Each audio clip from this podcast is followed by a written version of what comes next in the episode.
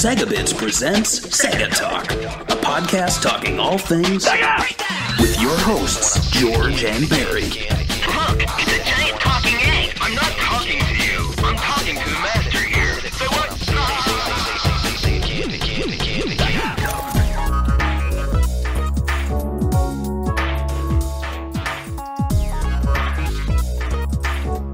Hello and welcome to Sega Talk Podcast. I'm George, and with me, like always, is my.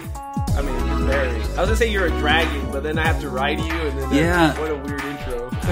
I was going to like quote the game and say something, but I, I I can't remember any lines from this except for like, oh, should I start a fire and, and have a little camp out? uh, there's that the will Right. of uh, the will of the ancients or whatever. That's like pretty iconic. Nah, Yeah, whatever. yeah. Like, yeah, yeah. I, I can't do that. yeah. I But, um, I refuse. Uh, I mean, let's spoil it. I mean, we're talking about Panzer Dragoon Saga. You saw it when you clicked on the video or podcast. And this is probably the biggest cult classic game released on the Sega Saturn, which kind of says a lot because the Sega Saturn is literally a cult classic console filled with cult classic games. Uh, Panzer Yes. Dragoon was kind of, kind of like Sonic Adventure 2, but for the Saturn, but totally opposite. Instead of selling millions of copies like it should have, it actually got very small, limited release, and it came out in the end of the Sega Saturn's lifespan in 1998, and it garnered a fan base dedicated to it even today. Are you surprised about that? The whole fan base still keeping up with this one? I I am, and I also question how many of them actually played it and own it. Ooh. I feel like it's kind of a Shenmue situation where a lot of people just like jump on the hype train, Yeah. but they haven't actually played it. They've watched maybe playthroughs or they heard of how like like a how beloved it is. Right, you know, but the difference is Shenmue you can get pretty easily, but Panzer Dragoon Saga you can't get. And that's why I question how many people have actually played it. Um, You know me. I don't know. I feel like there's a lot of fake fans out there. You know me. I'll say it. I, I'm watching all the streamers play it, so I'm kind of an expert at the game. Nah, I do own the game. I mean, it's one of those games that you have to buy back then because even back in the day, it was a whopping over one hundred dollars. I remember people going, they want one hundred and fifty dollars for that game when a long time ago. You know, like maybe eight years Right. after it released, and people were like, "That's Right. double." The MSRP price. Nobody should pay that much, and now here we are, uh, over a thousand, which we'll talk about in the end of the episode. But this episode was actually picked by Tyler, who has picked other episodes. He picked the Mad World episode last time, and this time he picked Panzer Dragoon Saga. And if you want your game read, your game at home, like a game that we hate, like I don't know, I'm just gonna say Sonic Three. I don't really like it, but if you want to pay for me to talk about Sonic Three, one of my favorite games, Sonic 3. I don't know. I just wanted to say something. Um, columns. Yeah. I don't want to talk about columns. What can you talk about columns? But if you pay twenty dollars, you get an hour podcast talking about columns. The columns guy, everything that columns is about. Since, since when did we promise an hour? They'd get maybe 20 minutes. Twenty minutes for columns. Yeah, of course. If it was a real Yeah. puzzle game, um, then maybe we'll be talking. I'm sorry. Um, you want to read? Uh, and if you pick the episode, your memories are in the front of the episode before our memories, which we already kind of talked a little bit about. But uh, you want to read right. some of Tyler's memories? I will read all of Tyler's memories. I won't miss a word. He says, My memories don't stem very far back, as I got a Sega Saturn for the first time just last year. Wow. But what I can tell you is that for years and years I felt like Sega was something I'd. Oh, Saga. This always messes me up. Saga was something I'd never play. So I'm forever grateful that for as awful as 2020 was, a bright spot was certainly enjoying what I believe to be Sega's greatest game. It's an achievement on many levels and deserves so much more than the accolades it has received. Its story is captivating, its visuals stunning, and the combat is in a league of its own. It's a game I hope everyone in their lifetime has the opportunity to play. Yeah. Um, you know, that's pretty like big words, you know, because I feel like Panzer Dragoon Saga has gotten like critically, it's like the critics' favorite game. You know, like there's some artists like that, right? Like, I guess, uh, was his name? Um, Madvillain or whatever, uh, the the rapper that died not that long ago, uh, MF Doom. He, he, he was one of those guys that was like popular. People always talked about him, but his album sales were pretty low. I feel like that's kind of the equivalent of Panzer Dragoon. Everyone that's a critic loves this game. Uh, normal people praise it because everyone praises it that, with authority. But how many, Right. you know, how many people are going to play it? But what's you, Right. What's your history with Panzer Dragoon Saga, Barry? And like as a Sega fan, I know, I know when you played it because we talked about it in the past. But yeah, you go ahead and tell them. It's actually an interesting story how you got to play it. Uh, yeah. So, well, first off, like it, it actually goes a little ways back. So when I was in high school, I think I've mentioned uh, episode or two ago, I had a friend who was super into Sega. Um, and he kind of turned me on to importing. He turned me on to a lot of like more obscure Japanese games. And so I, I believe at the time I was like, I really want to get a used, like buy a Saturn used because this was like late nineties. And he suggested games I should get. And I remember him mentioning Panzer Dragoon Saga, but he was like, you're not going to be able to get it though. It's too expensive. It's like $150, you know, at that time. Um, but I did end up getting, and I'm glad I did, um, Burning Rangers. I bought that from, I believe, Sega Parts, which was an official Sega of America uh, uh, website that sold arcade and console replacement parts and like uh, controllers, and they would sell the occasional game. And they had Burning Rangers brand new for I think like fifty bucks or sixty bucks. Um, and I bought it, and my copy is like pristine mint, and I'm so glad I got that. And that was thanks to a recommendation uh, from my friend. But yeah, I, I just I knew of Panzer Dragoon Saga through him. I also was confused for a while. I thought it was called Panzer Dragoon Saga, which is why I kind of made that flub when I was reading Tyler's memories. And I always thought that's really weird. But I remember also hearing people called Sega Sonic yeah, you know, like Sonic, Sega Sonic. So I was like, oh, okay. So I guess that was like a thing in the 90s. Panzer Dragoon, Sega, Sega Sonic. I guess they just wanted to get their name out there. But I finally learned it was Saga. And then I got even more confused when I would hear about uh, Azel or Azel. Yeah. And I was like, is that a, a different game? And I didn't realize it was the same game. And I actually do own that one. I have it here in my hand uh, the Japanese import, and it's a beautiful little case. Uh, it reminds me of Shenmue with the.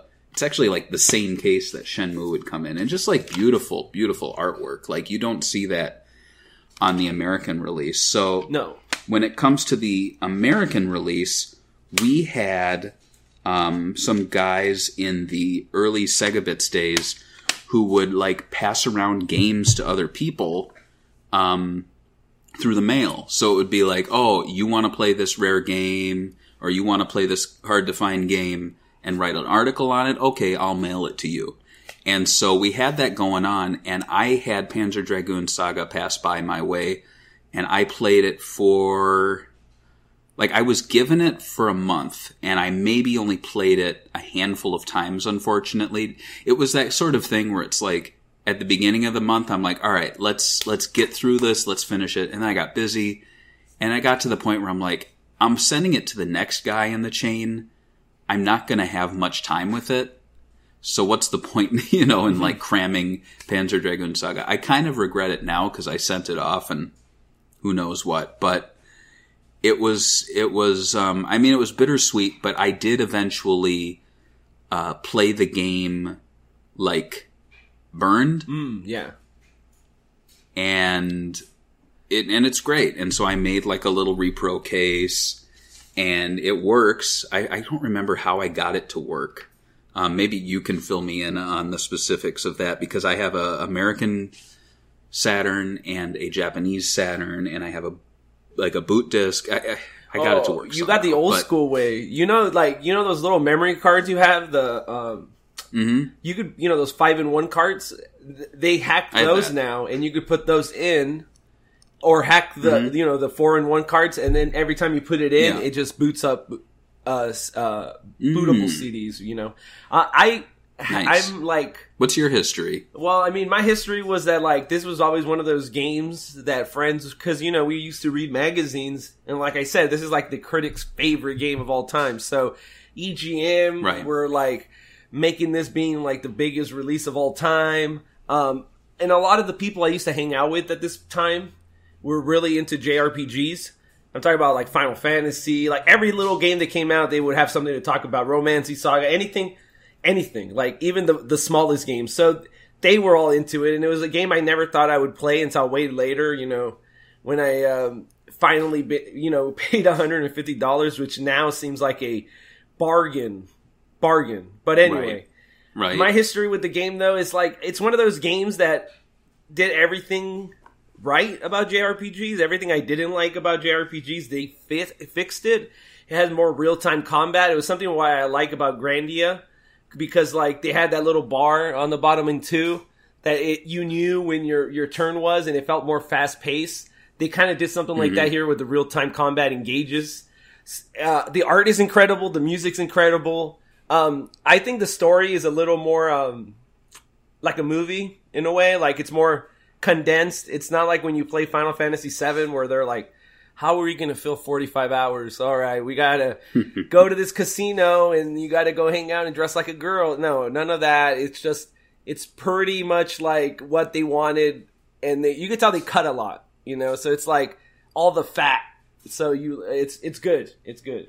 Um, but so let's talk about some of the development of uh, Panzer Dragoon Saga. The development, according to Team Andromeda, who was the team behind this, the the game, started the day after they shipped Panzer Dragoon in 1995. Uh, you can catch us talking more about uh, Panzer Dragoon, the first game, in Sega Talk episode number five. Yes, that long ago wow. uh, the Panzer Dragoon was obviously a Sega Saturn launch title. According to uh, to them, they uh, create uh, they created two teams within the company. One to make Z- Zoe or Zio was Zoe, right? Zwei. Zwei. Zwei. It's a German word. And the RPG, RP, uh, and an RPG group called Azel, which uh, is the Japanese title for the game, really. According to the developers, this didn't work out so great since both projects stalled. Thus, the developers had to focus and ship um, the sequel to Panzer Dragoon in '96, and then the year after they released the uh, after they released the original. As you know, in the West, the game is called Panzer Dragoon Saga, but in Japan, it's called Azel Panzer Dragoon RPG. Uh, which name do you prefer?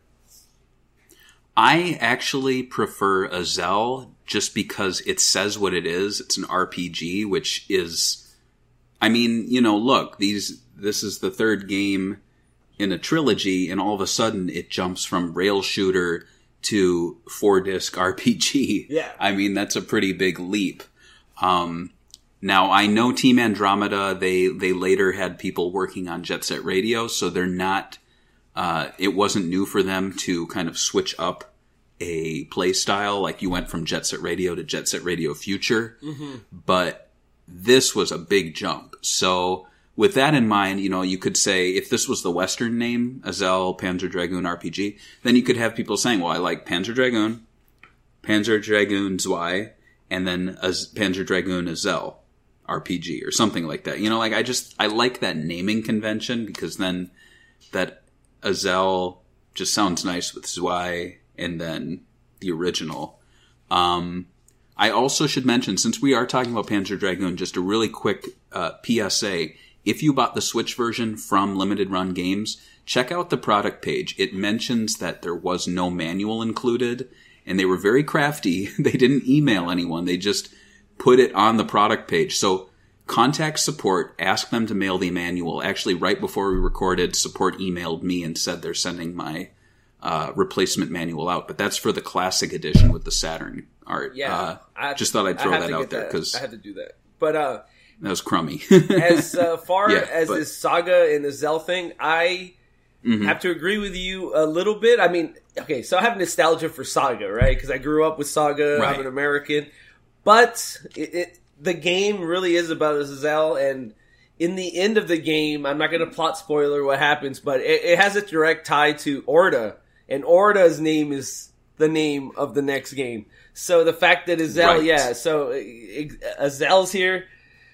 I I mean, she really did feel like. I mean, and one thing about these games is about it's about life and birth, usually in the end of the games. So, I mean, yeah, we'll talk more about that, but And I mean, and look at that logo too. I don't know if you can see it on the video, but Azel is front and center. It's Azel Panzer Dragoon RPG. yeah, So it's almost like making its own franchise. You know, this game is not Panzer Dragoon Azel. it's Azel Panzer Dragoon RPG. So when you go with that logic, then Orta's really the third game in the rail shooting Yeah. trilogy, which is pretty sweet. That it's both a tie-in to Azel and it's the third game in the rail shooter. So yeah, I mean, all in all, it's a solid, I guess, quadrilogy we'd call it, even though there's there's some quasi sequels out there like Crimson Dragon and shit. yeah. But, um, which I mean, we could talk a little bit about Crimson Dragon in the end, but fir- Yeah. first. Panzer Dragoon Saga obviously took way longer than they expected it for it to come out, releasing in 1998. So it had three whole years of development, uh, which obviously Wow. is not typical, especially for Sega at this time. For example, Nights into Dreams took six months for uh, Sonic Team to develop, and this is with Team Andromeda having two uh, 3D games under its belt.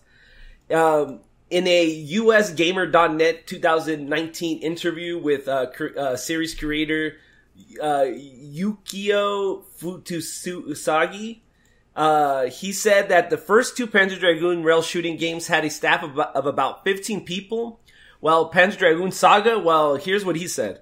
Actually, on Saga, the team size for that was about 50, which was quite unusual at the time. Nowadays, there are all, there are ways to manage a team that size with tickets, but back then it was a bit more difficult to manage that many people. Um, I even read more interviews with other people, and they said that when they worked on Panzer Dragoon 1 and 2, they knew everyone that worked there. They were friends, they went out to bars, they were like family. And then they would go and then develop for Saga, and they'd be like, who are these people? Where do they work? What do they do? I don't know. So it was kind of strange. It was like, I guess, the first signs of Sega having massive teams, which would go on to uh, define define them with uh, Shenmue later on in the Dreamcast era. Um, yeah, and technically the Saturn era. Yeah. you know. While having 50 people employed during the duration of three years seems like a lot for the time, it was, but it seems that JRPGs were trending into having bigger teams thanks to Square Enix, who had between 100 and 150 people working on Final Fantasy VII, uh, which at that point was the biggest studio ever to work on, on a game. Uh, So Sega had one third of the people that made Final Fantasy VII. Quality wise, do you, how do you think these two games compare? I don't know if you played a lot of Final Fantasy VII. I actually have played a fair bit of Seven. Um, you know, I was hearing all the hype behind it, so when I finally got a PlayStation Two, I went out and picked up the uh, like the All Stars release or whatever they called it. You know, the budget Yeah. release of Seven.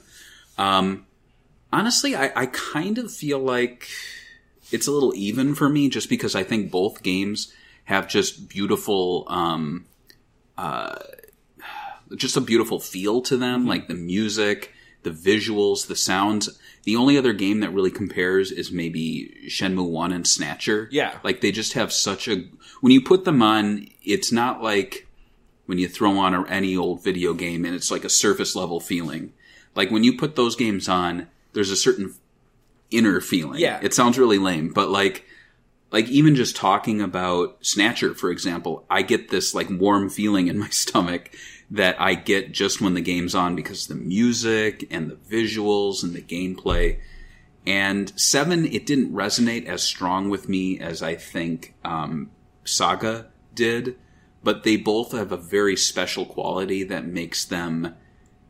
I don't know, like they make. I understand why they're so popular. I, I understand why people come back to games like Shenmue, Snatcher, Seven, Saga. Like there's a very small bucket of games that give you a really special feeling when you're playing them, and those games have it. So I'm not going to bash Seven at all. I, I think it's a fantastic game. It's just this is more my speed. I'm not a big turn-based RPG guy, uh, but Azel, I'm going to call it, um, definitely scratches the itch. It's the type of RPG I like. which is also similar to like Skies of Arcadia. Ye- That's my sort of speed. Yeah, I would say I like Final Fantasy. VII. I mean, I used to hate it. I used to be a super hater when I was a kid. Like I'd be like, "Oh, you like Final Fantasy VII since it was so mainstream at the time. Like everyone, like eh, Right. yeah."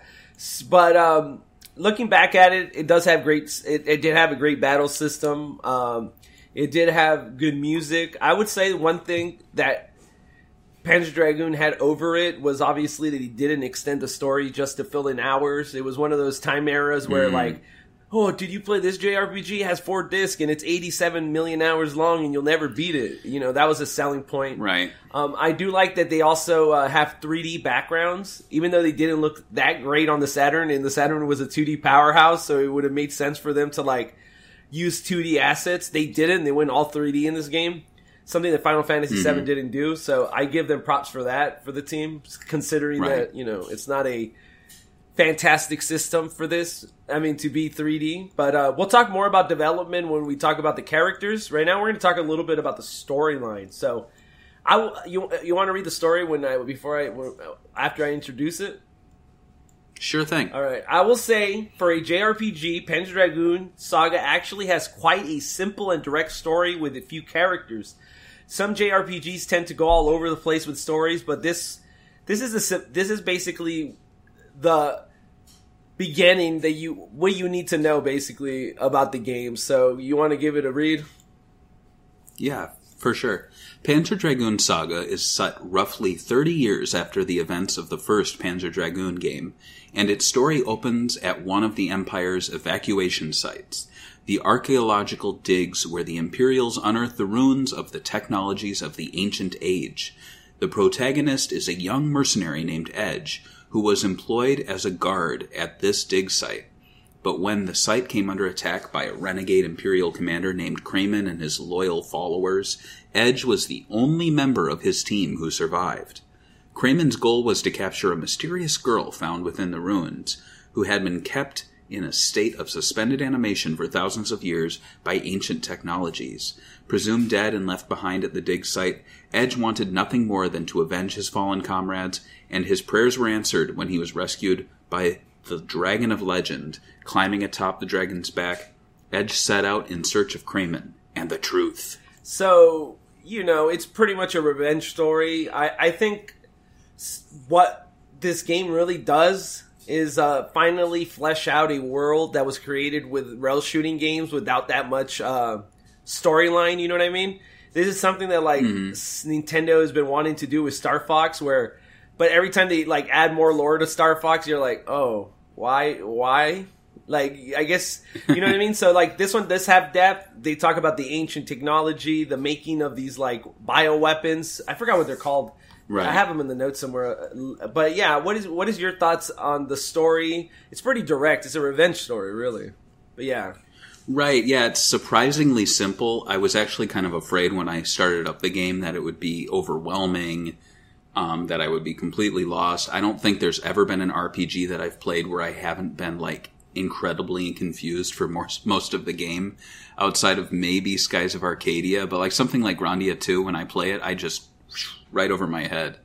Um, but this one, I really appreciate how simple it is, especially when the backstory. I mean, you know, you're coming off of two rail shooters, and how much lore is in those? Not much. You play Panzer Dragoon, you're pretty much good. Um, so yeah, I, I really appreciate that. And honestly, a, a game I'd kind of compare is D. When you look at that box, you look at how many discs there are, you're like, oh my god, yeah. what am I getting into? Oh, man. But then when you actually play it, you're like, this is super. I don't want to say like simplistic, but it's easy to understand, which is, I think, a good thing. I mean, I don't know. Like, I've been watching some recent TV shows, and I'm like, I can't watch Star Trek anymore. It doesn't make sense to me. It's like just too much plot, and I love. I just love, you know, a simple story like this, which is honestly like it's it's kind of Star Warsy. Yeah. in a sense, it's not it's not super complex. It's just dealing with big themes and like ancients, and it's cool. I like it a lot. I think they do enough to give you enough and then they tell you their motivation, and you're like, oh, now, now fans could go online and ponder and come up with this like really epic story of like, why did Craymen uh, di- uh, betray the Empire? Oh, I could already see it in my head, you know. Um, and, and a lot of these JRPGs, they kind of tell you everything. Like when I, I've been playing this uh, Trials of Mana, which is like a remake of a, of a Super Nintendo game, and even then, I'm like, bro, why are you guys introducing six thousand characters? What's going on here? I mean, this game, they everything they have is nice. Like everything's there for a reason, and it feels like I don't know, complete. I don't even know how to say it. Like not empty, not just to be there to be there. I a, a, a pet peeve I have with most RPGs is when they have a lot of big story elements just in like pages you find. Like, oh, you found page number one of thirty for like the lore in the world, and it's spread out all over the map. So you're going to be collecting them. I never read those things. I pick them up and I move on. like, You know what? it's not interesting to me. It's like if I'm watching a movie, imagine if a character goes, wait, we're going to pause the movie and you can read this letter I found that explains all these high level concepts within the world of the movie. Like, I, I, I appreciate how Panzer Dragoon does things. I, I was gonna say, um, there's an actual like YouTube community about those. The people that read all those things and they like make videos on the lore and stuff, or like Fallout and stuff. It's like an actual Uh. thing. You could be your full time job if you want to, just collecting like menu items for Sonic and talking about them. It's all the ring. The, I think Panzer, I think Phantasy Star Online did it best, where it was uh, diaries written by the people who were there before, so you got like little hints of what's to come. Yeah. and it actually made it feel a little scarier because it's like, oh man, we're gonna be dead when Dark Falz comes because these guys did not make it. You know, yeah. is anyway. Yeah, Talking about lore, uh, the series creator uh, Fu- Futatsugi, who we talked about before, said that this game has about one fifth of the world lore they, they wanted to introduce. So as you could tell, they had to cut a lot of stuff out.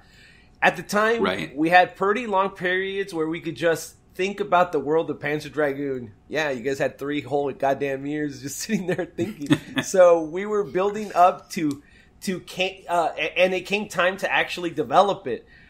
So we said, okay, we'll just take one part of what we made and turn it into a game. So I'm sure there are there was a lot more we had in mind at the time. But for example, if something were to happen in our end now, I'd probably throw that all away and think of something else. So like he's telling you right here, he, he if they had to come back and redo Orta, they'd probably change it. Uh, I did read an interview from 1998 when the game came out, and apparently, according to them, they wanted to add more uh, character building for Craymen, uh, Craymen character, because according to them, everyone that made the game that was their favorite character was the bad guy. So th- that was part of it that they had to uh, cut out.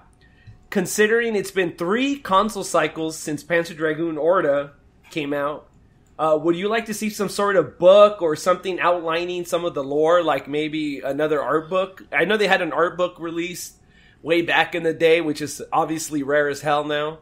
But right. Sega's getting back into publishing. Um, honestly, I mean, you know, look what they're doing right now with Monkey Ball. Like within the span of a month, they now have like a Monkey Ball official account with character, with funny stuff, with like tapping into a community that's always been there of people that like know the characters of Monkey Ball and they love it. And so I mean, if you have something like Monkey Ball that Sega can tap into within the span of a month or two and really strike gold with a fan community, Panzer Dragoon should not be an issue. And I think what they're kind of dropping the ball on right now is washing their hands, and I'm talking about Sega, of the remake, where they're like, here's an IP that we own, but you guys make it. And Sega's not like really capitalizing on it. I really feel like they could have some sort of community team um, taking some sort of time and effort to really tap into the community that's there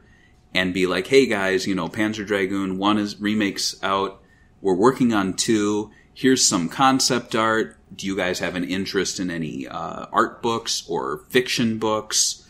Because honestly, I feel like they could really thrive and make a lot of money off of the existing fan community that's there without a lot of effort. oh yeah, You know, you do, you could do an art book. You could, I mean, there's effort behind those things, but it's much less work to make a book than it is to make a new game in the series. But if all they're really focusing on right now is remakes, then they could really they could put out one, they could put out two, they could bring Orta back, which they kind of did on Xbox One uh, enhanced, which is its own sort of like cleaned up port of Orta.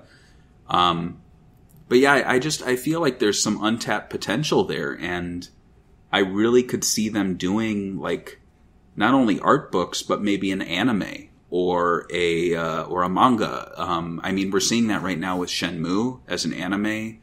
Um, we're seeing Sega kind of dipping their toes in the water of um, Yakuza, maybe doing like visual novel, like not a visual novel, but like a novel with some art in it. I, I just I feel like Sega could do so much more in the multimedia space. They're doing it with Sonic, but why not do it with you know Shenmue and, and Panzer Dragoon and uh, stuff like that that has these beloved characters. Where's our IDW Skies of Arcadia comics? That's like what you can do it. That's what I. I'm sur- I mean, I'm. This is not me settling. You know, I'm not saying like, oh, if we can't get a game, just do that. I'm saying build up this community, and then once people are like, oh, I love the comics, the books, then drop like a bomb and be like, we're making another Panzer Dragoon. Um, it doesn't even need to be an RPG, just like another rail shooter that's a sequel to Orta. You know, Yeah, and even Castlevania did really well. Um, maybe it doesn't have to be Skies of Arcadia, but I'm surprised that they didn't like uh, tip their like go all in with the Streets of Rage, especially how well it was received with people, and like they already had a new art Right. style. Sometimes getting that art style and bringing back a classic, the hardest part is getting an art style that fans will accept. The fact that the guys at uh, Dotemu did, uh, th- you know, the what Lizardcube is that the name of the developer? Uh, the, the fact that they did it and they got an art style that made all the old fans happy. I mean, it's. I mean, at first they were complaining, but then after it came out, they shut the hell up. And they're all, "This is a really good game. I guess I'll just play it." Right, and Sonic Mania Adventures did that Yep. great because it was like an animated cartoon. Then for the 30th anniversary, we got like this massive classic Sonic comic, which exists within that Mania Adventures world.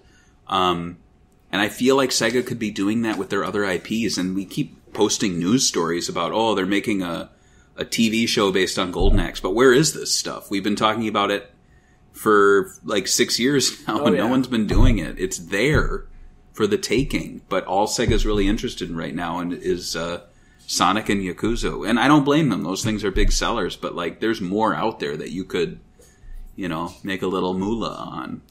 Anyway, Let's talk about the characters. Um, we're gonna be talking about talking about five characters. Three of them are really like the main characters. Really, first of all, obviously we got to talk up, talk about Edge, our edgy protagonist. Which, let's be honest, like we'll talk about a little bit more when we get there. But our protagonist, Edge, is an orphan 15 year old who was raised by the captain of excava- excavation site number 74. This is episode number 75. We should have recorded this one last episode to get the damn it. 74s right there, but whatever. A dig site for the Imperials. That's uh, they're digging for something, obviously. And uh, since Right. the captain was a mercenary, Edge followed, but longed for a life of excitement beyond guarding excav- ex- excav- Oh my god, I can't even say that word. Ex excavation. excavation sites. Edge gets his wish after the mysterious Estelle is unearthed from the ancient ruins, leading her to be taken by Craymen, the villain. Everyone on the site gets slaughtered, but our hero Edge, who sets out for revenge, like we uh, we just heard the story. In a 1998 interview, the developer talked about creating Edge and said he was a blank state at the start, much like most of Sega's creations. See uh, Ryu from Shenmue. But uh, as development carried on, he said that uh, as it progressed, the scenarios got completed. He started to take on the personality of a somewhat sheltered, privileged kid, the kind of the kind the other kids would probably call obi-chan, obi-chan, which apparently means like in Japan, like rich kid, spoiled kid. Uh, with all the other characters having such strong personalities, keeping Edge this way made sense. According to the series creator uh, Futatsugi, he said that he changed Edge. He he wanted to change. He changed him from an Imperial soldier working for the Empire to a mercenary. He said, We also had a version of the story where Edge was an Imperial soldier himself, not a mercenary. At first, he blindly follows orders, but gradually his eyes are open to reality. Unfortunately, this made the main story too long, so we abandoned the idea. We tried to keep the core of that idea by making him a mercenary. As for the other aspects of Edge's character, I feel like there was a lot of trial and error, creating, scrapping, creating, and scrapping. Uh, one of one of the things they said they talked about scrapping was the idea of him having uh, like spiky hair to look more like Cloud from Final Fantasy VII, and the developers all kind of groaned at it in the interview. Or like, "Oh yeah, I remember that." Uh, you know. Talking about concept designs, here's uh, some of the concept designs that they didn't use. Uh, the one on the right looks pretty much like Edge, but with longer hair. But the one on the left, I don't know if you can see it. He's shirtless, and he has this like mm-hmm. weird white thing sticking out of his head. Like he has like a like he's kind of like corrupted or like like fused with some sort of like monster. I mean, like that. It looks like a little dolphin baby coming out of his head. Yeah, like a like a dolphin lips on the top of his head though. That's kind of weird. Like the fact that and we see some other characters have these kind of things like mask made out of these like bone materials. So it's part of the world, but I, I like the edge we got. He's pretty simple. I like his hair. He's not overly like spiky. He wasn't like trying to copy other protagonists during this era, you know? Uh, what's your thoughts on Edge as a character? Like, I, I think I like his art style. I like the art style of this game a lot. So, Yeah, yeah, I like the art style. It's not like overt anime. It's a lot more kind of like Studio Ghibli ish. kind of reminds me of Um, Akira. Yeah, that too. Like it's not it's not your typical um maybe not typical is the right word, but your um expected anime, like the the westerns expect anime to be, which kind of brings it down in a lot of people's eyes. Like there was a Star Wars anime series announced and everyone who didn't know you know shit about anime is like, "Oh, it's going to be Dragon Ball anime. Dragon Ball Star Wars." And it's like no, if you if if this thing's gonna be like even half of the things are gonna be like uh, you know what we've seen from uh, like great anime studios, it's gonna be awesome. And I I love this art style. I love his haircut because Yeah. it looks like mine. Um, but uh, and I just I like how they look kind of elfish almost. All the characters in this, just the faces. I think they're really I don't know. They're really cool looking. It's it's it's. I, I can't put it into words. You have to look at it and realize it's not Goku. I like that. Yeah, it has its own unique art style. And the next one, Absolutely. Azel, which uh, was described as beautiful by Edge, is a drone created by in the ancient age. Uh, within the story, drones in the in this universe are created in a genetic lab, which at this time was submerged underwater.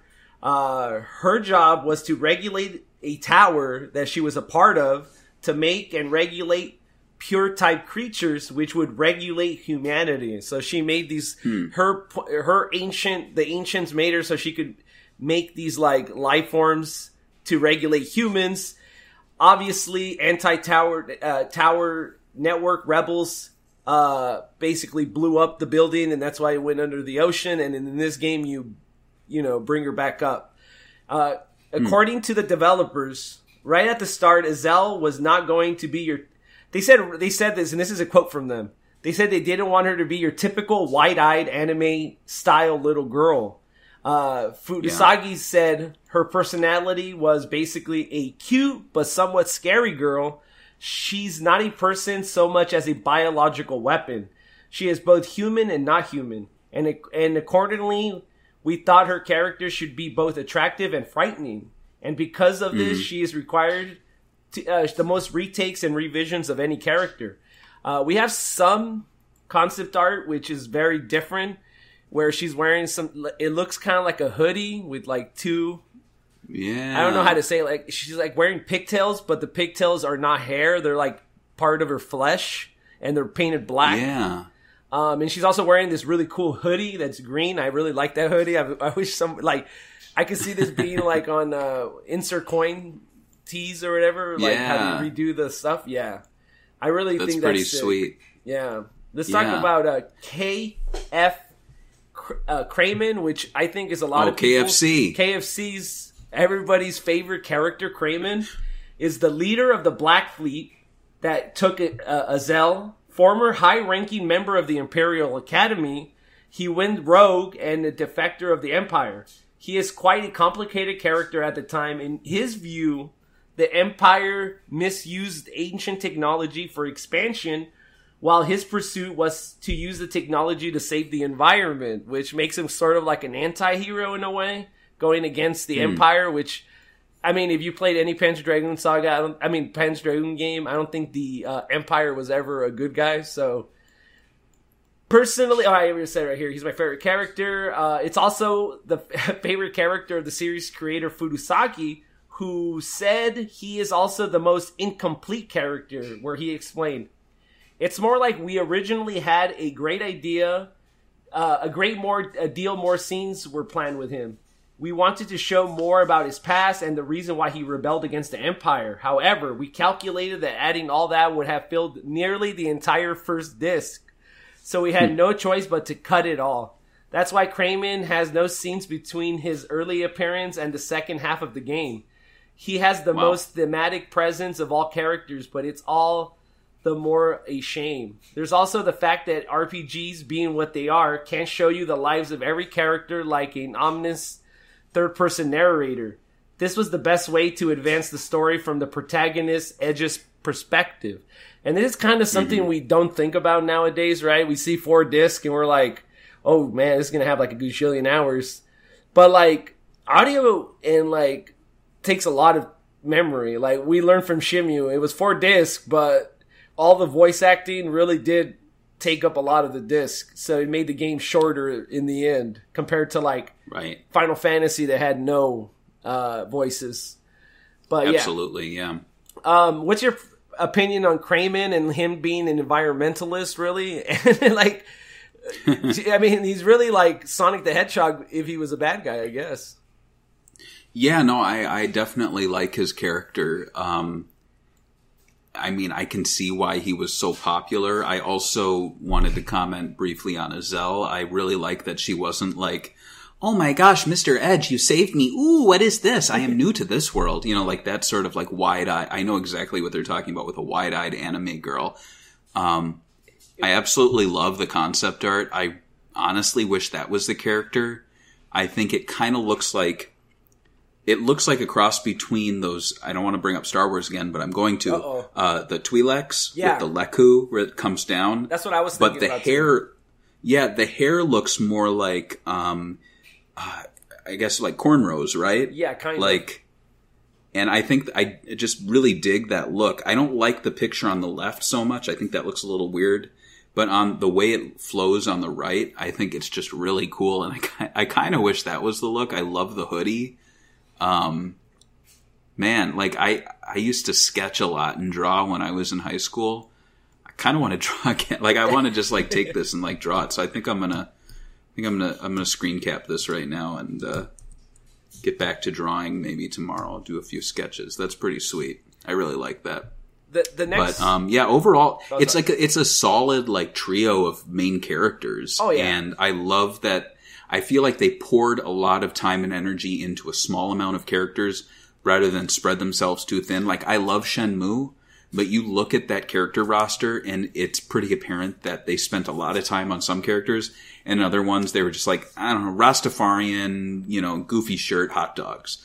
Um, you know, that's what like- Americans are like. It is. It's Yeah. true. Um, It's true. the next two characters are not that big. It's uh, I, I you know I always call this guy uh Piet Piet, but it's Pete. I heard so I don't know why it's spelled P A E T, but I, I googled it and they're like that's how you say it. I was like, all right. I, you could have just spelled it P E T E like we normally do, not P A E T. But uh, a tinkering man that lives in the town of Zoa's holy district that helps Edge. Uh, he has a vast knowledge of ancient tech, and he, and he could build and repair airships. This is basically Tails in the game, really. If Tails was in this Right. game, and then we have Gash, who is a 28 year old friend of Edge and the leader of the Seekers, who becomes a group of rogues reclaiming ancient technology from the Empire.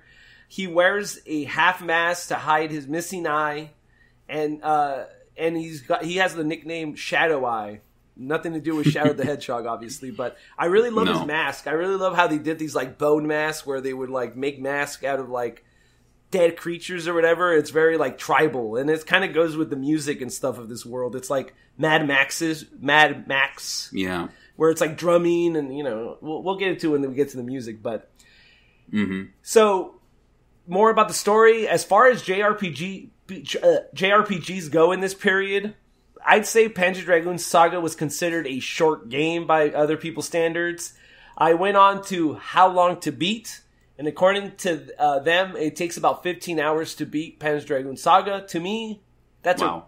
a good, good length, in my opinion, because it's long, it's over 10 hours, but it's not 40 hours, you know, of grinding. So, um, Right. I looked up other JRPGs that came out around this period, and according to them, Sak- Sakuden 2 takes 34 hours to beat. Final Fantasy 8 took, takes about 40 and a half hours to beat. Xenogears takes 56 hours and a half to beat. And Grandia takes 42 and a half. So, uh, what was your opinion on these, like, mainstream JRPGs basically trying to outdo each other with how long you spend in the game. Is that really you remember this time period? Do you remember people talking about how important that was? Yeah, I hate it, and I still hate it. Yeah. I don't like long games. Um, unfortunately, a lot of the Yakuza games fall into that trap, but they're great long games. So, um, you know, it's for me. T- I don't have a lot of time. I used to commute, and so when I was sitting on a train, I would maybe get a couple hours a day of video gaming, which is why I've I've completed stuff like Snatcher and Project Cross Zone and a lot of like 3DS games.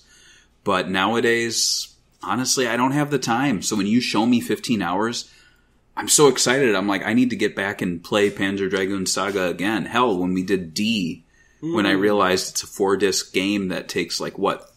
What is it? What is the limit? Like an hour? Yeah. Like two hours? Yeah, yeah something like that. It's insane. Yeah, it's like I love that. And so I really feel like there's a happy there's a happy amount of time that makes a great RPG both memorable and replayable and I think maybe 15 20 hours is the is the perfect time because that's a good amount of time to put into a game but not enough that you'd be like I'm not coming back for this or I've never beaten this. Like shit. Yeah it's just it the problem is is when you get into those lengths it becomes a lifestyle choice. It becomes a gate for the average person. And i very much doubt the average person has time for rpgs which is why rpg gamers are like such a i don't know. It's you want to call it losers? I don't know. I no, not losers, but it becomes a niche to the point where it's like they're not mainstream. They definitely aren't. But I feel like mainstream has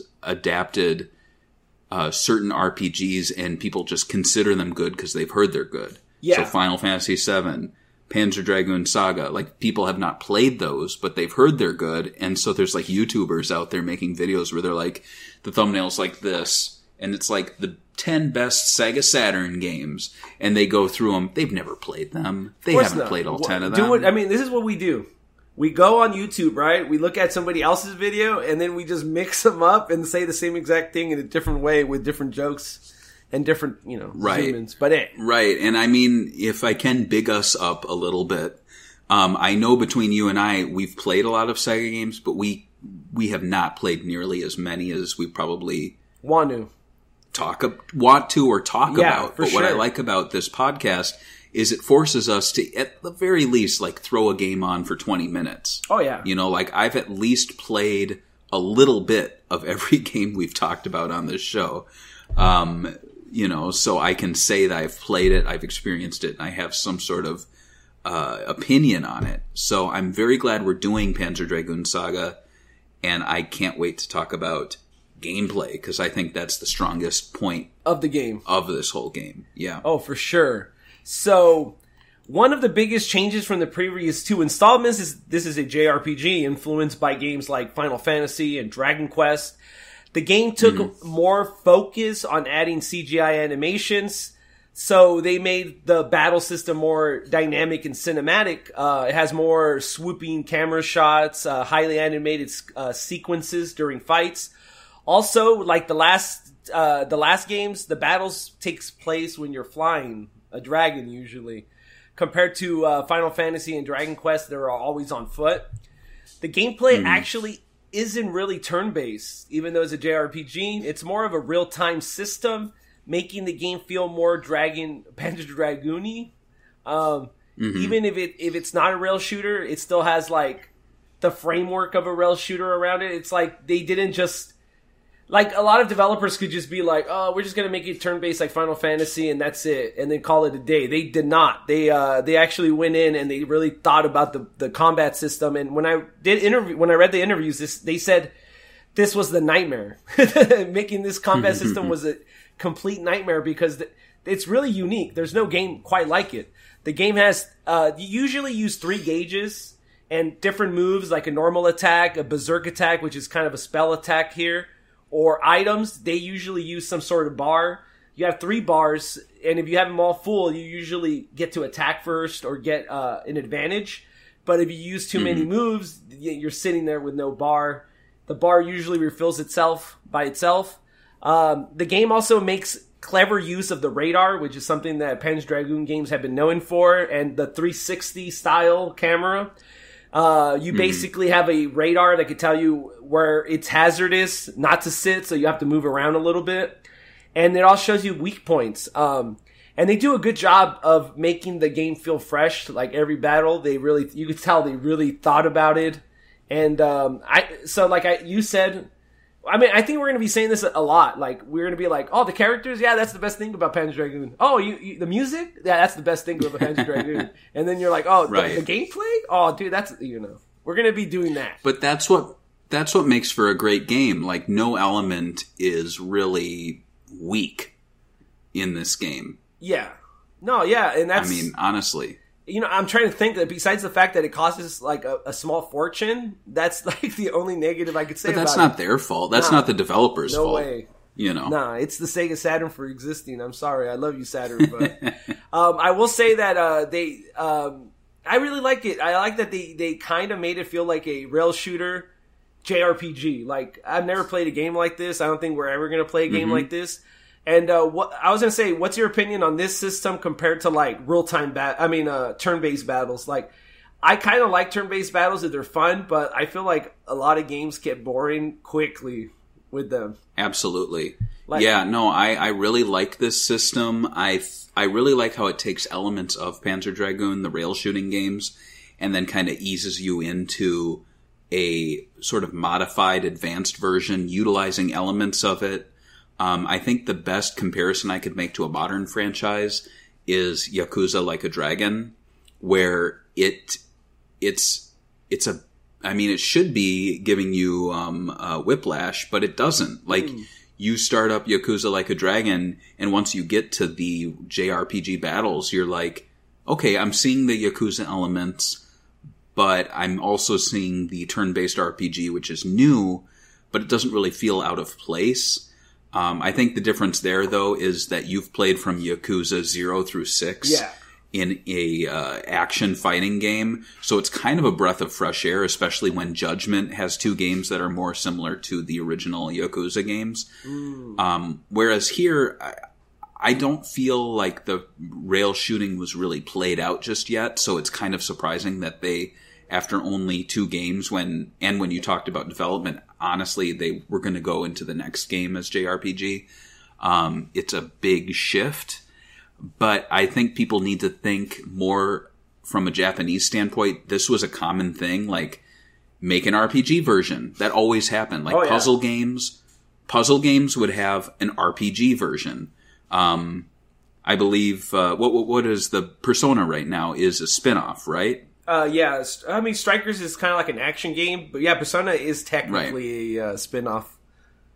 Exactly. And then you see the same thing with um, Virtua Fighter. They tried to do an action RPG game, which kind of fell on its face. Sonic, they even did uh, with an American studio making um, Sonic Chronicles. So it's it's nothing new. A Mario did an RPG. So You know, it's just it just happens to be that um, in this case, it was like they took a, a game that's basically the equivalent of like Virtua Cop. Yeah. and then they made Final Fantasy VII as the sequel, Dude, which is imagine- which is huge.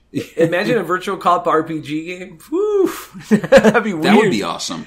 I I want a virtual world game where it takes all of the Virtua games and throws them into a giant like massive RPG minigame compilation thing. That would be sweet. Oh, I'd buy that. I'd buy that. Um, Yeah. Yeah. Let's talk about the music. I don't know if you know about this, but people seem to really like the soundtrack. I don't know if you knew this, but uh, during I the did, release of the game, yes. they had three composers. Um, I'm, I'm not going to talk about uh, Mar- Mar- um, Mariko Nanba, which we talked about before. She's from Sonic Team. She was part of this soundtrack. She was, I think, Choo Choo Rocket, or maybe uh, it was one of those games. She, we talked about her a couple times, actually. I'm not sure which games, but she was in a lot of Sonic Team games. And Hayato Ma- Matsuo, who did like two songs, I think, or three songs. Uh, the person that's known the most when it comes to this game is actually Soria Kay- Kayabushi. Kayabushi? Is that how you say her name? Uh, she Uh, was the one that came back don't with the re-release, right? oh, yeah. She worked on uh, Deep Duck Trouble, starring Mickey, Donald Duck and Sonic Drift 2 before she landed her uh, oh. landed on Saga, and later she also did the soundtrack for Orta. Uh, she Mm-hmm. would also go on to work on music for uh, Banana uh, S- Super Monkey Ball, Banana Splitz, and the spiritual, short-lived Panzer Dragoon Microsoft game Crimson Dragon. Unsurprisingly, with Sega games, Panzer Dragoon Saga sound. I mean, unsurprisingly, yeah, as a good thing. Uh, the soundtrack is considered legendary and a big part of why people felt immersed into the world of Panzer Dragoon. I decided to pick three of my favorite tracks just to talk about a little bit. Um, the first one is called "Unexpected Enemy." I know, I, I you know what? I really like the battle music in this game. Um, I'm play some of it in the back. So, going to be honest with you, this track kind of gives me a spacey vibe that sort of reminds me of the theme, the theme song of uh, Phantasy Star Online. The the like the themes, the the main theme when you, especially when it gets into it, like it has that spacey vibe. You know what I mean? And that's why I like it. I also like how it has that flute sound in the back, giving it that it's spacey, but it also has like that weird earthy feel to it. And it's a cool, it's a cool track. I, I really like it. I think it's really sick. Um, the next track we're going to be talking about. Oh my god, I'm getting ads over here, dude. God, thank you, YouTube. I, I appreciate it. Right in the middle of the podcast.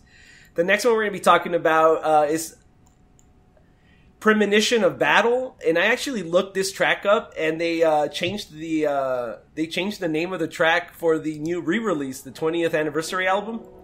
It was called like uh, uh, uh, premonition of of of a battlefield or something but it's like now just battle. I don't know if that's the real translation. Um this track is pretty sick or slick. I, I really love that it has like this really native tribe style drumming with haunting instrumentals in the back. Kind of gives it. It kind of reminds me of Valkyria Chronicles. It's weird because like I always find a track in these soundtracks where I'm like, oh, it reminds me of this game. But, but this one has the tribal drumming, like a Valkyria Chronicles war track, but with more tribal chill drumming. And mm-hmm. the last one, obviously, is the main theme just because I think when you listen to main themes, it's usually the one you usually listen to the most, like the menu. Every time you boot the game up, you'll hear it. This one's kind of weird because it actually really fast. Can you hear it? Yeah, I can. It's not like other usual. Like every time I hear like a main theme, it's always like haunting or like like trying to be like uh, epic. This one's just like let's drum, let's go crazy. I love the CGI animations. It really hyped me for this game when I first played. Like just booting, booting it, I'm like, I'm, I'm let's go, I'm ready. Um, so I just think it's a really sick track to start the game off. Uh, definitely a great soundtrack. What's your thoughts on the soundtrack? And is this is this a, I, there's some soundtracks that I can't I love when I play in the video game like some JRPGs, but like there's some soundtracks I can't listen to when I'm like driving or working out or I mean I don't really work out that much, but you know, you know, uh, what are your thoughts on this? Is this one of those? Because I could listen to like Sonic music anytime, like, but there's some like Valkyria Chronicles I can't listen to the soundtrack every day. Right. Yeah, Um, I, I honestly think this kind of falls into the more I need to be in the mood to listen to it. If it came on on shuffle, I'd probably skip past it. Oh, yeah. Unfortunately, um, I think it's a beautiful soundtrack, but it kind of has a time and a place. I can't really think of a time during my day where I'm like, I should throw on some Panzer Dragoon music. You know. Um, having said that, I did just look up to see if any of the vinyls were still for sale. yeah. Uh, it doesn't look like it. No? Um, wow. no, well, the the remake is still up for sale. yeah, that's what I was thinking. um, I was I was in the right, but the Panzer Dragoon Saga 20th anniversary one sold out. The data discs one sold out. Um, Hmm. I mean, not to go on a tangent, but it looks data discs have not announced anything for a long while. Yeah, I think they're out of business. no, I'm joking. I, I, I, there's only one. Um, I don't know. Well, when I go to their web, I when I go to their website, Shenmue 2 was the latest one, and it says, "Unfortunately, due to Brexit, we cannot accept any orders from EU countries until further notice," which kind of feels like it might be a blow to them. for sure. Um, so buy your data discs now. I'm looking at my stack over there, and I, I am definitely lacking some. But um, I mean, beautiful soundtrack, not one I'd throw on. Uh, and to be quite honest, I think it the best time to listen to the soundtrack is within the game itself. Um, I mean, when you have great art style, uh, great visuals, great characters, a great soundtrack just accompanies it so well, which is why I think the game is so replayable um, that honestly, just throw the game on if you want to listen to the soundtrack. Um, as much as the vinyl and CD look tempting, um, just drop a thousand dollars and just oh, buy the game. No big deal. uh, let's talk about uh, Kobayashi, who we talked about as the lead composer. Uh, Mm-hmm. She came back in 2018 when she partnered up with uh, Brave Wave, which I think she's part owner Mm-hmm. of the company. I'm actually because like there's some actual composers that are like on the team, and I think if you look at it, she's part of it. Uh, she, they released Resurrection, Panzer Dragoon Saga 20th anniversary arrangements, where she selected 20 tracks from the game to rearrange uh, and remastered. Uh, she even uh, she even brought back uh, the vocalist uh, Eri Ito along with a Triforce quartet to re-record the tracks. According to an interview with The Verge, she says she wanted she would re-listen to the tracks and not feel that they sounded right. She says they sounded cheap on the Sega Saturn. She said, "I can't help but feel that I was actually quite young and inexperienced when it came to uh, her original composition. Obviously, she has 20 years from then. Um, I was going Right. to tell you, uh, what do you think about our artists coming back and rearranging, re-recording, and maybe even rewriting some of their old arrangements and like adding something to them? Because like some of my favorite releases were like all the rearrangements for the Outrun soundtrack when they released that like Yeah. five disc one. That was crazy. Like it had like five different versions of every track, and I was listening to them, and it was very interesting to listen to. Yeah, well, I was I was gonna say my friend Steve actually is an artist on Brave Wave. I know he was, uh, on but the label, I- and he, I- he works with them. I know he does. That's why. that's why I Um, added him here. I was like, he's gonna bring up Steve. I. Yeah, yeah. No, I, I just think it's cool. He he's actually on the site here, so he's he's definitely listed among their artists. Um, but I hear from Steve from time to time. I mean, I talk to him a lot on little DMs and stuff, but I hear from him uh, time to time about his uh, little soundtrack work, and um, he's he's a busy bee. He's got some cool projects coming up, so maybe I'll I'll give him a shout on, on shout out on some future shows. But um, in the meantime, yeah, I, I have no problem. I really like, especially when it's the original artist coming back to work on the new music. Um, I'm really looking forward to Sonic Colors Ultimate having remixed music for, I believe, the whole soundtrack. Um, I I think we can switch between the two too, which I always prefer. I don't like when I mean, okay, so in the case of like a game like Kiwami for Yakuza, I think it makes sense to not have both soundtracks available, but in something that's like a straight trying to emulate gameplay one to one like Panzer Dragoon, I prefer having both versions. Uh, remake Panzer Dragoon remake has both versions, right? Uh, I don't know. I don't remember. I don't think so. Maybe not. It- Oh, okay. But I mean, in this case, it's cool. Um, I know for Sega's 60th, they put out that massive CD set that I have, and there's some fun remixes on there from original artists from the uh, the Space Harrier dude Hiro. Yeah. So um, it's it's great because it means you know they've been keeping up with what's been going on. They're still committed to their music. Honestly, I feel like as much as I love Hideki Naganuma, I think he needs to stop shit posting on Twitter and just make some new music tracks. yeah, he's the only guy that Um, does music in video games that doesn't actually work on video game music. Like your friend Steve is always constantly Yeah. working on video game music, and he and Hideki Naganuma, who's has a way bigger following on social media, is just posting about being horny all the time. Steve works like a, a full time daytime job and does video game music. So he's a busy bee. But I believe of one or two shows ago, I was like, how do people in video games make money? Because when I look at They Hideki don't. Naganuma, I'm like, dude, are you making royalties or something? Because how how are you staying alive? I don't get it. I don't see him making much music. Mm-mm. I just see him on Twitter all the time. Yeah, I don't get it. He's horny, dude. Someone someone tell me how Hideki is staying nourished. Uh, I think he saves a lot of. He lives with he lives with his mom, all right, and he's just sitting there talking about being horny. right? and he's just talking about big boobs. He's like, "Mom, I learned what big milky boobs is in English," and she goes, "Okay, Hideki," and she brings him like some some soup. That's why his music was like that, you know. Uh, let mom sleep. Well, let, let mom sleep. Yeah. That's actually something she tells him every day. Hideki, let mom sleep. exactly. Yeah, Um, yeah. I mean, it'd be an interesting interview with Steve. I mean, uh, he could talk about you know how they make money or how Hideki makes money talking about boobs and shit on the internet. I'm actually I'm glad you brought that up because I think I've said on our, our Patreon that I'm bringing back Swing and Report Show as a live show. Um, and I've asked Steve to come on to be one of the early first guests because he's a friend of mine. So if things go south technical wise, like he's not going to be pissed off. Of me, course, you know? yeah. Yeah, that'd be the worst. But yeah, yeah, um, yeah. I- Let's yeah. get into advertisements. All right. Uh, this is usually. I mean, I'm surprised we even have anything to talk about, considering that Panzer Dragoon is considered one of the. I don't know what. What do the people say? Like that Sega screwed up. That they like what, every time I would hear back in the day that Sega screws up marketing. You know, it was a meme, uh, especially during the Dreamcast era. Panzer Dragoon Right. Saga would be the failure that people would bring up. So I'm surprised we actually have ads to talk about.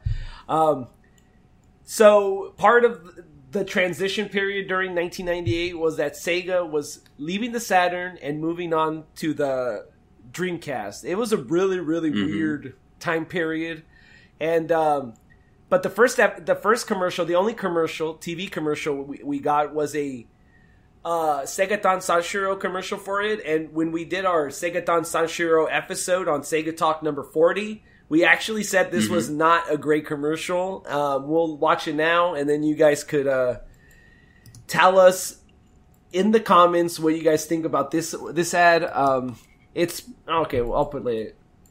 It's only 15 seconds.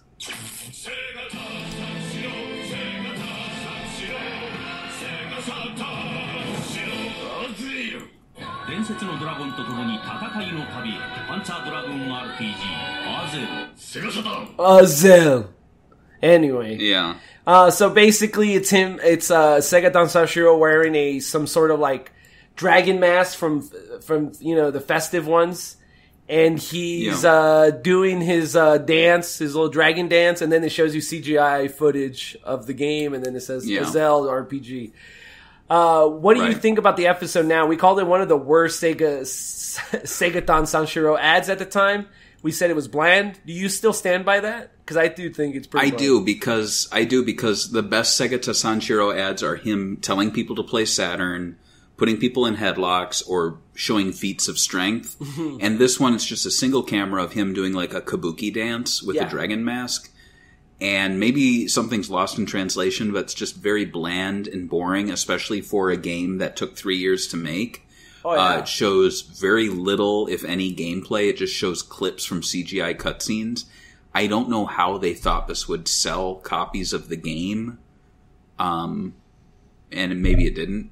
No. you know, because it, it, it really but bombed. it just right like because you look at Shenmue and they had like um what's Shenmue was like a bonus disc. They had the iconic um uh, it's not an RPG. It's not a movie, you know, and they go through Shenmue has real-time effects showcasing the weather and you know like hype it up, talk about it, you know, but they really didn't. It's just pathetic that they let this game release to die. They did. Um, they did give out demo discs for people that bought the soundtrack Right. In Japan. So you had to go buy a soundtrack for a game that wasn't out yet, apparently. Mm-hmm. And then it, it came with a demo disc. So to me, it's like, oh, so you're selling a demo disc to the hardcore fans that are already going to buy it. Like the demo disc should have been given out at TGS. You know what I mean? It should have been free. Mm-hmm. Because like the more people that play your game, especially if you have an innovative game like Saga, the more people would buy it. I think back then, at least. Right. Has there been a demo that you played that made you buy the game right when you played the demo? Oh my god, yeah. Um, Dreamcast Junkyard or Dreamcast Junkyard, Dreamcast uh, magazine put out so many demo discs that sold me on games, but the one that sticks with me is the November, um, I, I think it was 2000 issue where it was like Shenmue trailer. I'm sold on it. Jet Set Radio demo. I'm sold on it. You know, like there was so many great stuff highlighted on that. Um, that yeah, it's it's oh the Skies of Arcadia demo, which then I later learned was like a unique story. Oh yeah, Like that's awesome. I love that because I'm like, oh, this is like a little little taste, a little like sample, but it's not something that you find in the game itself. I love when they do that. So, um, yeah, it's just a shame that there was really no demo discs going on, at least in America, for Panzer Dragoon Saga. I know that at the time, um, Sega Visions was releasing their magazines, and the last two or three issues were Saturn focused, but it definitely was not a, uh, a Saturn magazine, and it never really covered Panzer Dragoon Saga because it never got to 1998. oh So, yeah, short lived. Sega Vision was yeah, really cool. We could even do a whole episode on Sega Vision one day. One day We will. We will. It's a cool newsletter. Look it up. Anyway, for now. But uh, outside, the, there was another print ad that they actually showed off for Japan, but I'm not going to talk about it because it's just kind of like the artwork of the soundtrack, the re-release, the Gazelle one, Uh-huh. the cover, and that's it. And they didn't really uh, have screenshots or anything. Let's talk about the USA advertisement. Uh, the, in a uh, Night Warriors, Night Stalker's Revenge, a Capcom video game for the Sega Saturn, actually had a manual with a promotion of upcoming Sega Saturn games. And one of those games that was featured on there was Panzer Dragoon Saga, but it actually had a completely different box art. Um, To me, uh, we have two pictures of it one, it, what it looked like, and then the actual zoomed in picture. To me, this artwork reminds me of the old Sega of America Genesis covers they would produce with more oil painting approach. Of course, the game uh, would actually use Japanese art assets, which I actually prefer. While uh, this is this is the first time hardcore American Sega Saturn collectors uh, got to see Panzer Dragoon Saga. Sega would go on to feature two. Uh, we'll talk about the print ads in a little bit. What's your opinion on this cover compared to the other one? I mean, it's 2D, which is weird. Like, where does art come from? I Who don't did it? mind it. I kind of like it compared to Panzer Dragoon 1 and 2 on the Saturn. Like, they all feature like a big dragon on the cover. Mm-hmm. So I think it works from going from one game to the next. I think this would look better in a lineup than what we eventually got. Um, having said that, I prefer what we eventually got. I think this one's a little. I mean, it, it definitely does remind me of a localized Japanese game. Oh yeah, Um, like it reminds me of a lot of Dreamcast games had like weird art like this, where they ended up actually being Japanese ports. But when you looked at them, you were like, "Oh, this is some like edgy American game for sure," and it wasn't. I also surprised that this one is like, who did the art for this? Like, who? I, I don't even know how that would even work. Like, you hire an artist, he does all this. Like, it probably took him hundred hours to paint all this, and then you're like, you know what? Never mind. We're just gonna go with the Japanese art. I'm like, ah, at least you got to print a little bit. Uh, you got it in a mag in a manual, I guess. But let's talk about the ads. The first ad we actually got in America uh, was uh, fairly bland. It actually features three Sega Saturn games, uh, including uh, Shining Force 3, The House of the Dead, and Panzer Dragoon Saga, which is the last one listed here. Uh, what and it's just like a uh, describe it to people. I guess it says har- Sega hard stuff on the side, and then it has like a pup, like a dog sleeping in the yard, but everything is like there's a bunch of newspapers, meaning they haven't left the house in a long time, and then it shows you three games. So the idea would be that th- these games and the Sega Saturn are making you stay home, basically, um, and be a shut-in. So it's an okay ad. What what do you think about this ad?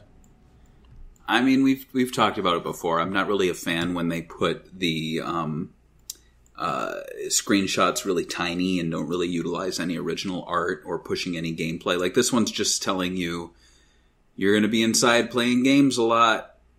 Like okay, and then Sega hard stuff. I've never heard that slogan before Never. or since.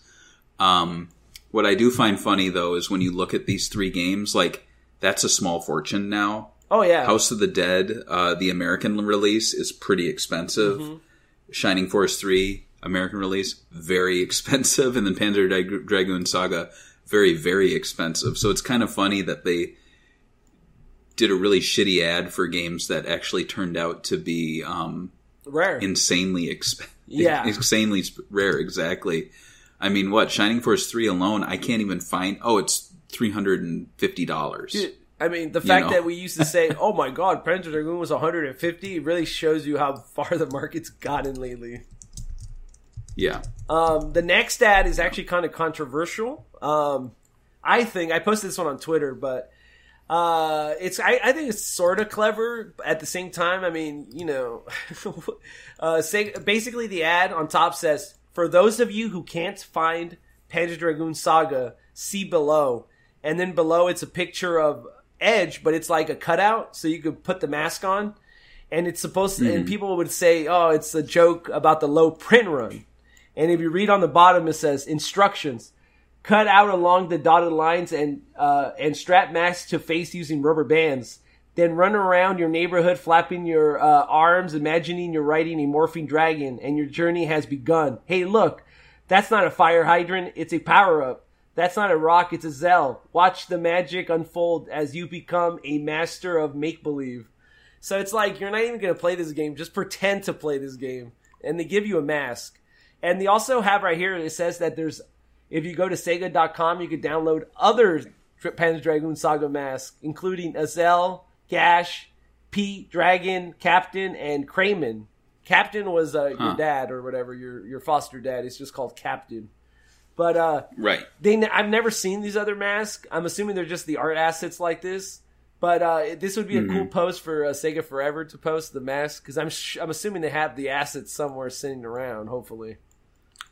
Right. But uh, what is your uh, what is your uh, opinion as a designer on this um, marketing ad? It's kind of like it's mocking people. Like you're not going to play this game, dude. I don't know. I mean, it's very strange because I mean, you you could take that read on it. Um, I don't know if at the time when they made this ad they knew the game was hard to find. I mean, did the mark was the marketing team told, "Hey, it's a limited print run"? No, I mean I, I, Uh, we that don't seems kind of we don't know. That we don't know. That seems kind of strange. So to, I think the idea is like a role playing game is you playing a role. So they're like, oh, well, let the we're telling people you can play the role in real life, like you know. uh, this is I don't know. It's it's a very strange ad. campaign, especially for a game that's so niche. Yeah. I want to say Also, like and under advertised. also like this is like an early version of online marketing from Sega, which they were always kind of on the cutting edge of that because like they even did this kind of stuff in the early Saturn where they had a page and they would always ask you to go to Sega.com and check it out. Um, I don't remember Right. many other games doing that.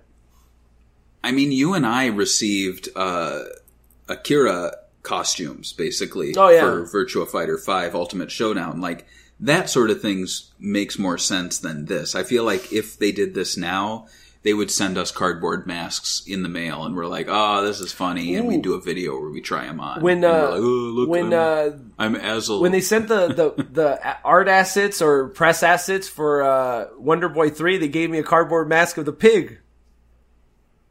The- Oh, yeah, wow. yeah. So, I mean, they do do that, I guess. I, I find this kind of an interesting ad.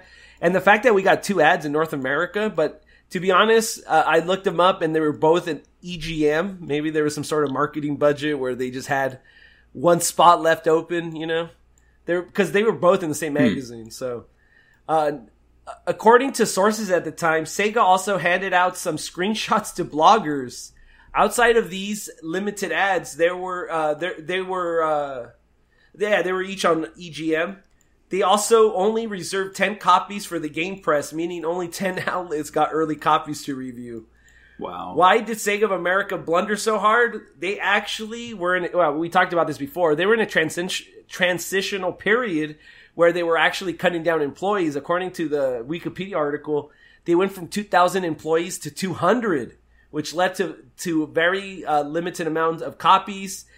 A- and because Sega was working on actually planning the launch of the Dreamcast, uh, having that launch ins- uh, instead of launching a new game for a system that's basically dead, uh, Panzer Dragoon Saga would go on to only get 20,000 units printed in North America, which wow. that's a little bit, right? But like, it's not one copy either. Like, to me, it almost feels like there was only like 2,000 copies made the way the pricing is going, you know? Um, 20,000 is a, a very small town.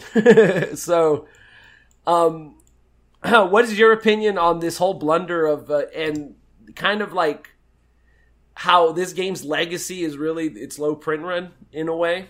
Do you think it would have stayed as le- as legendary if they printed like a million, and it was just a, like Virtual Fighter Two for the Sega Saturn?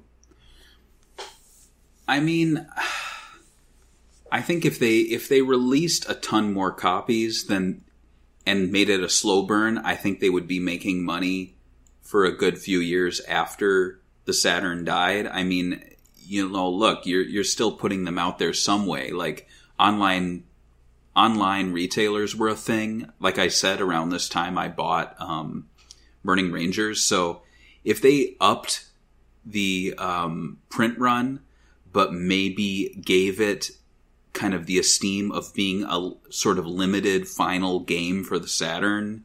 Maybe give it like a collector's box, bump the price up a little bit, and really make it known to the more hardcore fans that, hey, this is like the last Saturn game that's coming out in America, but we're showing you guys, you know, we're saying thanks and we're, you know, check out the Dreamcast. um, and maybe they could have even like promoted the Dreamcast some way through this, like put in inserts in the in the game packaging to be like, you know, thank you for your support of the Saturn. Come come with us into 1999. The I don't the- know. the best- I mean, maybe this will. the best solution would Yeah. have been for the Dreamcast just to play Sega Saturn games. Like I, I understand it's super hard at the time, That's true. but like that would have been Yeah. the easiest transition for uh, people not to feel gypped that their old collection Right. could still be played. But it is what it is. Mistakes were made. Mm-hmm. Let's talk about the legacy. uh, Panzer Dragoon Saga would go on to get massive cult-like status. It became the game of the internet that all video game critics liked and always brought up when we talk about the best RPGs of all time. While the developers always had a big world uh, when the game came out, according to the original staff, it, this was actually meant to finish the Panzer Dragoon story, as most of the creators would leave Sega, but then later return for Orta. Um, regardless, this is the last time we got a JRPG of Panzer Dragoon. Also, since the game gained cult-like status, the game has risen in price a lot, especially in the U.S. Uh, right now, they're over a thousand. You can't get anything under a thousand, which Really? Yeah. I'm gonna look. I I, I don't believe I, you. looked it up and I put from uh, lowest to highest last night. So check it out. This is a game that is going to continue to get more expensive as time goes on. Sadly, back in 2008, when Sega of America's CEO Simon Jeffries uh, sort of talked too much when it came to being blunt with companies, he talked about how some classic Sega games are never going to get re-released because they lost the source code at Sega. It is right. It's over a thousand, right? I, I'm, yeah, I'm kind of an. Well, even what I open in my mouth is because Panzer Dragoon one and two are selling for a hundred bucks each. Yeah, those are rare too, dude. Oh my god. When I was when you know How is that? like in 99 and 2000 I would go to like flea markets and swap meets and stuff and they used to sell Right. Panzer Dragoon 1 and 2 in long box for for like 5 bucks. Like they're trying to get rid of it. Like Yeah, and now it's like 50 bucks and like they're a hundred dollars. look up uh, the long box version of uh, Virtual Fighter 2. That one's actually uh, going for No. 50 for what I saw last time. Come on. Yeah, it's getting ridiculous, dude. Like, if you want to co- This is- a full box game for Sega of Amer- uh, Sega Saturn in America, it's crazy, dude. Uh, What is? Is there disc only? What about disc only? Come on, I mean, let's be honest. We all want it complete. We want to see the cool artwork. Right, but I'm looking at Panzer Dragoon Saga disc only, seven hundred and fifty. That's what I'm saying. It's ridiculous. It's like you should have just bought it at 150 when it was super expensive. Disc two only sold for 150. I'm sorry, You can't even start the game with disc two. but you can slowly disc only, it. seven hundred dollars. That's insane. You can't. Oh my god, Uh, this is insane. So part of the whole game for a long time, fans would talk about Panzer Dragoon Saga source code being lost online, uh, with old articles dating all the way back uh, from when the creators apparently. Okay, so first of all, do you remember everyone talking about this lost so- source code thing? I do. Okay, yeah. because it, it became a big meme online where every time Sega would re- be like, Sega Ages, we're releasing this, and people would be like, Jet Set Radio Future or Panzer Dragoon Saga. They're like, sorry, the source code is lost. well, during uh, GDC, uh, the Game Developers Conference 2019, uh, Yoshida, the creator of Fan- uh, Panzer Dragoon, talked about the source code. According to him, he was in there when the ship version of the game came out, but he did have the master version. When he was there, he he handed Sega the master version of the game, uh, and then he left Sega. But he teased that he has heard rumors that someone at Sega might have refound the source code. So it's really unclear. We don't know if, if it has been lost. The rumor has that is that it, they found it a couple years ago. Uh, is it true? I don't know. Um, I guess we'll Right. find out soon enough. But we definitely haven't had an announcement of a re-release. So far, as of right now, Panzer Dragoon so- Saga is only available to play on the Sega Saturn, and you could play it on emulators or even put pseudo Saturn on Se- uh, on your Sega Saturn and play burnt copies. I personally recommend playing a backup copy um, and just mod your Sega Saturn because re- you can't enjoy a Sega Saturn without games, and you can't afford games. Let's be honest, unless you're a, you're a millionaire, or even a millionaire, you'd be you'd be your budget might be a little uh, not there. You know what I mean? If you have one million dollars, that might be a, Oh. a whole U.S. Sega Saturn collection today. Dude, Burning Rangers is selling for a thousand dollars. Yeah, I, I have a feeling it's going to go for two, three, ten I need. to sell it. I need to insure. I need to insure my collection. yeah, yeah. That's, this is what I was thinking too when I was looking at the prices last night. I'm like, did you did Ah. you see that Super Nintendo Mario uh, GDC graded or whatever they call it, those stupid comic book grade crap? Sold for a million dollars. Yeah, and it's like, how much is freaking Panzer Dragoon going to sell one day randomly? Like when somebody has like a uh, 9.5 copy or whatever. my god. Oh my god. Mine's like a maybe an 8.5, 8.6 maybe. But Jeez, I remember the one I had uh, for that brief time was probably like a, a three. It was in really shitty condition. and it's probably worth a thousand dollars. Um, probably. So, how do you think people should play this game in the end of the day? So we're closing it up. Burn copy, Um, right? honestly, I, yeah, I would try either burning copies. Um, there are actually people out there making repros of it. oh yeah, I think that, I mean, I typically don't like throwing money at people for a repro, but when someone's going to the effort of like printing the disc art and making it so that you can play it on an official machine, I say go for it. I say um, also pick up Panzer Dra- Dragoon Asshole, asshole on bucks. the uh, Japanese Saturn because it's not that expensive and it's nice to say you own a copy, an official copy of the game, even though it's kind of unplayable unless you know Japanese. yeah, just learn Um, Japanese.